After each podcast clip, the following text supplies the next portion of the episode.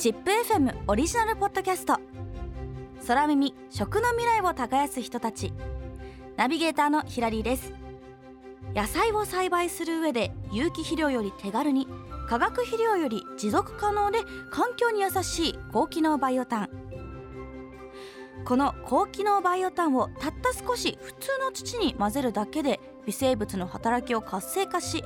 通常5年かかる土の準備をたったの数ヶ月で可能にする魔法のような土です。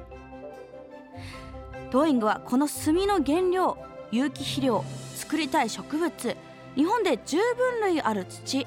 それぞれのバリエーションを加味した一番最適な土作りを可能にしています。そんな Doing の技術も生かされたスペースフードスフィアという大規模プロジェクト、一体どんなプロジェクトなのか伺いました。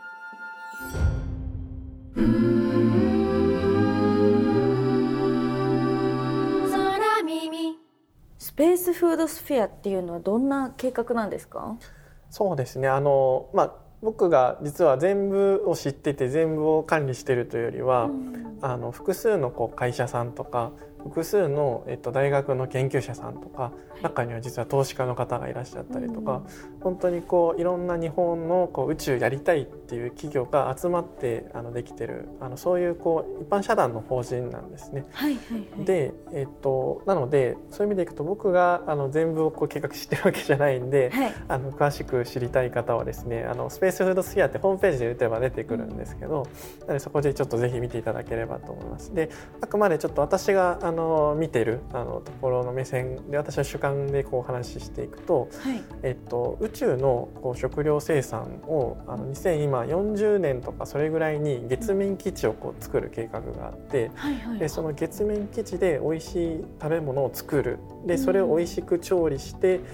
宇宙で働く人、スペースワーカーの人に美味しく食べていただく、で QOL の向上につなげるっていう、そういうプロジェクトですね。はい、2040年ってもう本当にすぐですよね。そうですね、もう全然皆さん生きてると言いますか、そうですよね、はい、お そこで、ね、なんかちょっと気軽に行ける日が来るって思うとめっちゃ楽しみですね。そうですね、なかなかその研究の開発とか、最近日本の JAXA でもいろいろ上手に打ち上がらなかったりとかしてるんですけど、はい、一方で実施するプレイヤーの数ですよね、民間でのiSpace さんとかが宇宙で成功しましたとかですね、あとは人工衛星なんかでいうと、もう本当にいろんな会社が今チャレンジし始めているので、はい、なのでどっかがちょっと上手にいかなくてもどっかがカバーするみたいな形で、今までにない流れができてきているので、2040年もなんとか達成してですね、で僕らもそこで食料生産のシステムをしっかり供給できるように準備はしていきたいなと思っています。このスペースフードスフィアっていうのはどんな設備が予定されてるんですか？ですね、実際は月面基地がまずありますと、はい、でその中で、どういう食料をどういうふうに届けるかみたいなところで、今入ってる会社さんで、例えばユーグレナさんとかが入っていて、はい、で彼らが微生物、藻類ですねを培養して、それを食べるようなシステムを作ってたりとか、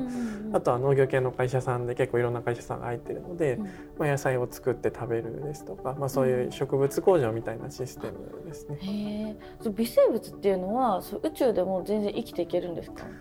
まず生きてはいけることはもうすでに、ISS という国際宇宙ステーションの中での試験で確認はされてます。その他の会社っていうのはどんな企業が参加されてるんですか？そう、本当ちょっといろいろ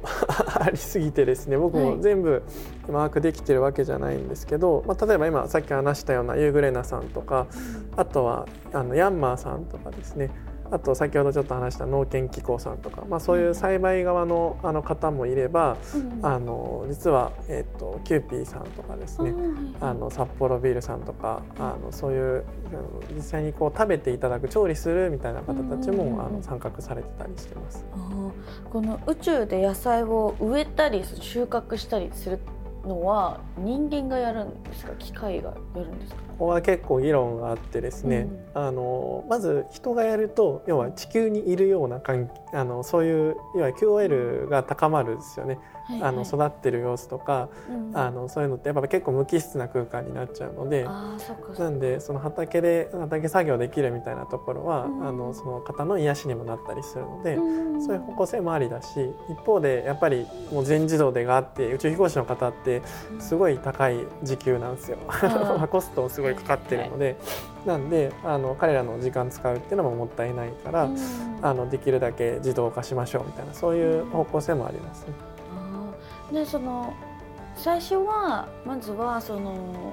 月面基地に行くのは宇宙飛行士さんだけって感じなんですか？最初はおっしゃる通りで宇宙飛行士の方が中心に行って、現地の環境を整えたりとかすることが想定されてます。でそこから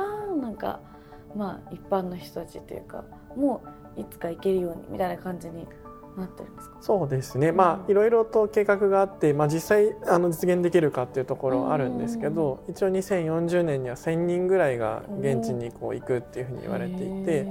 で1000人っていうとやっぱりなんていうんでしょうね、そういう宇宙飛行士的な方たちだけではなくて、いろんな方が現地に行くんで、それこそ研究者の方とかそういう方が中心になるとは思うんですけど、特に最初はですね、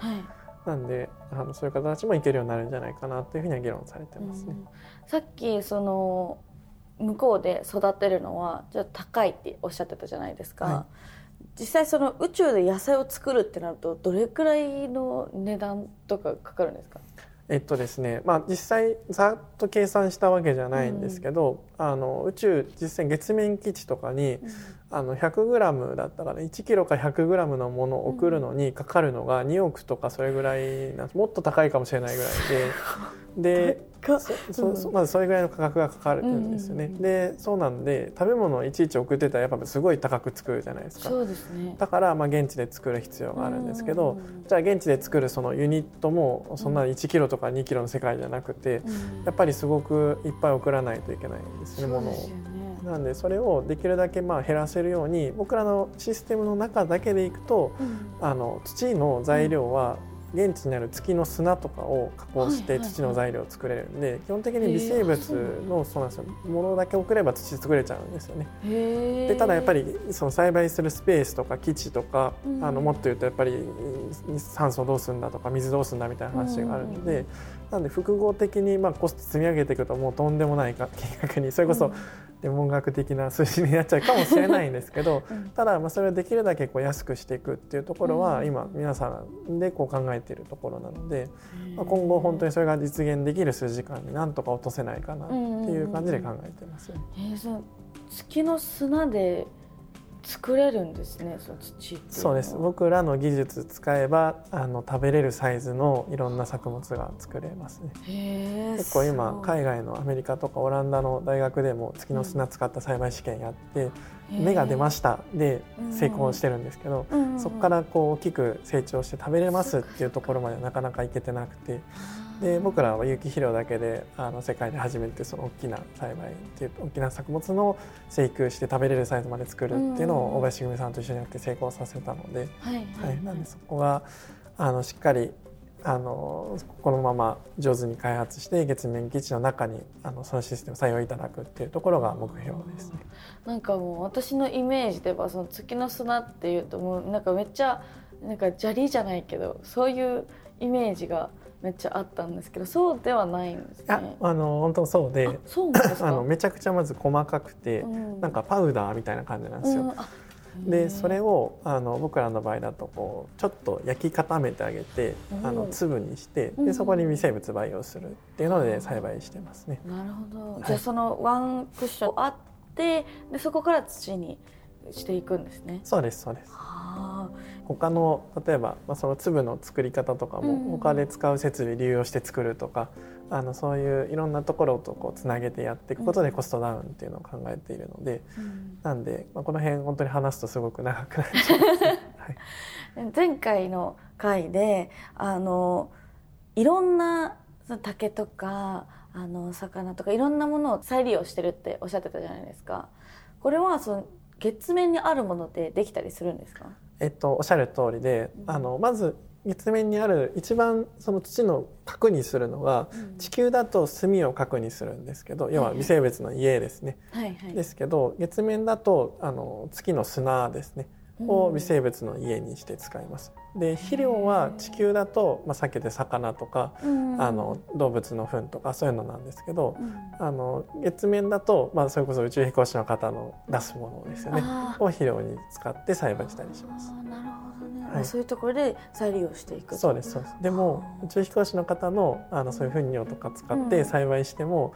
いい匂いになるので、土で上手に分解してるといい匂いになって栽培したりできます。あ、そうなんですね、はい、2040年にはその月面に1000人ぐらい の、 その長期滞在計画っていう話をさっき伺ったんですけど、この未来食としてその農作物以外にどんなものが考えられているんですか？ですね、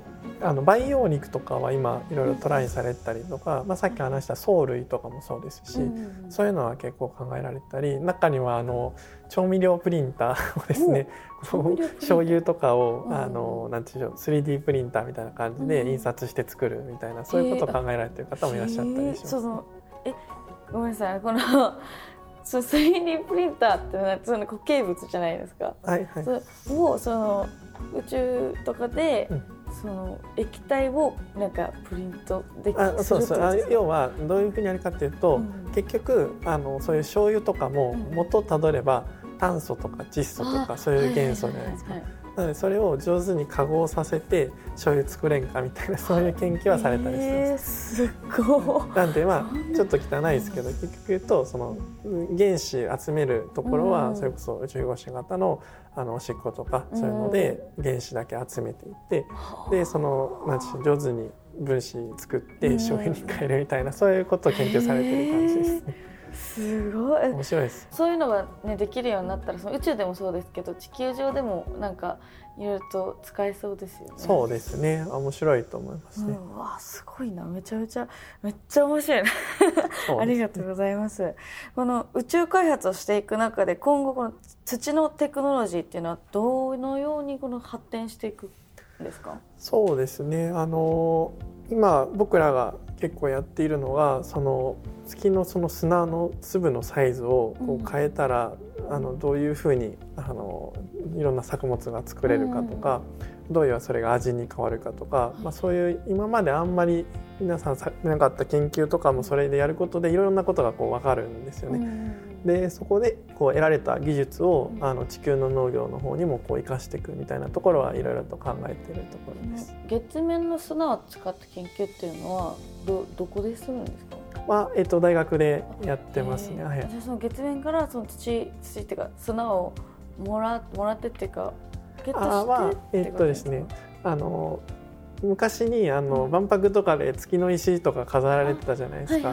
なんで月にどういうこの月のレゴリスのその成分ってどういうものが入ってるかっていうのは分かってるんですね。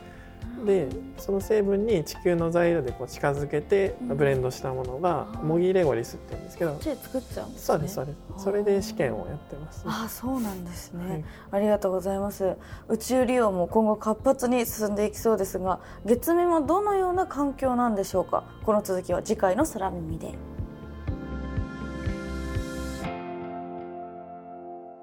空耳、空耳、空耳、空耳、空耳、空耳、空耳、空耳。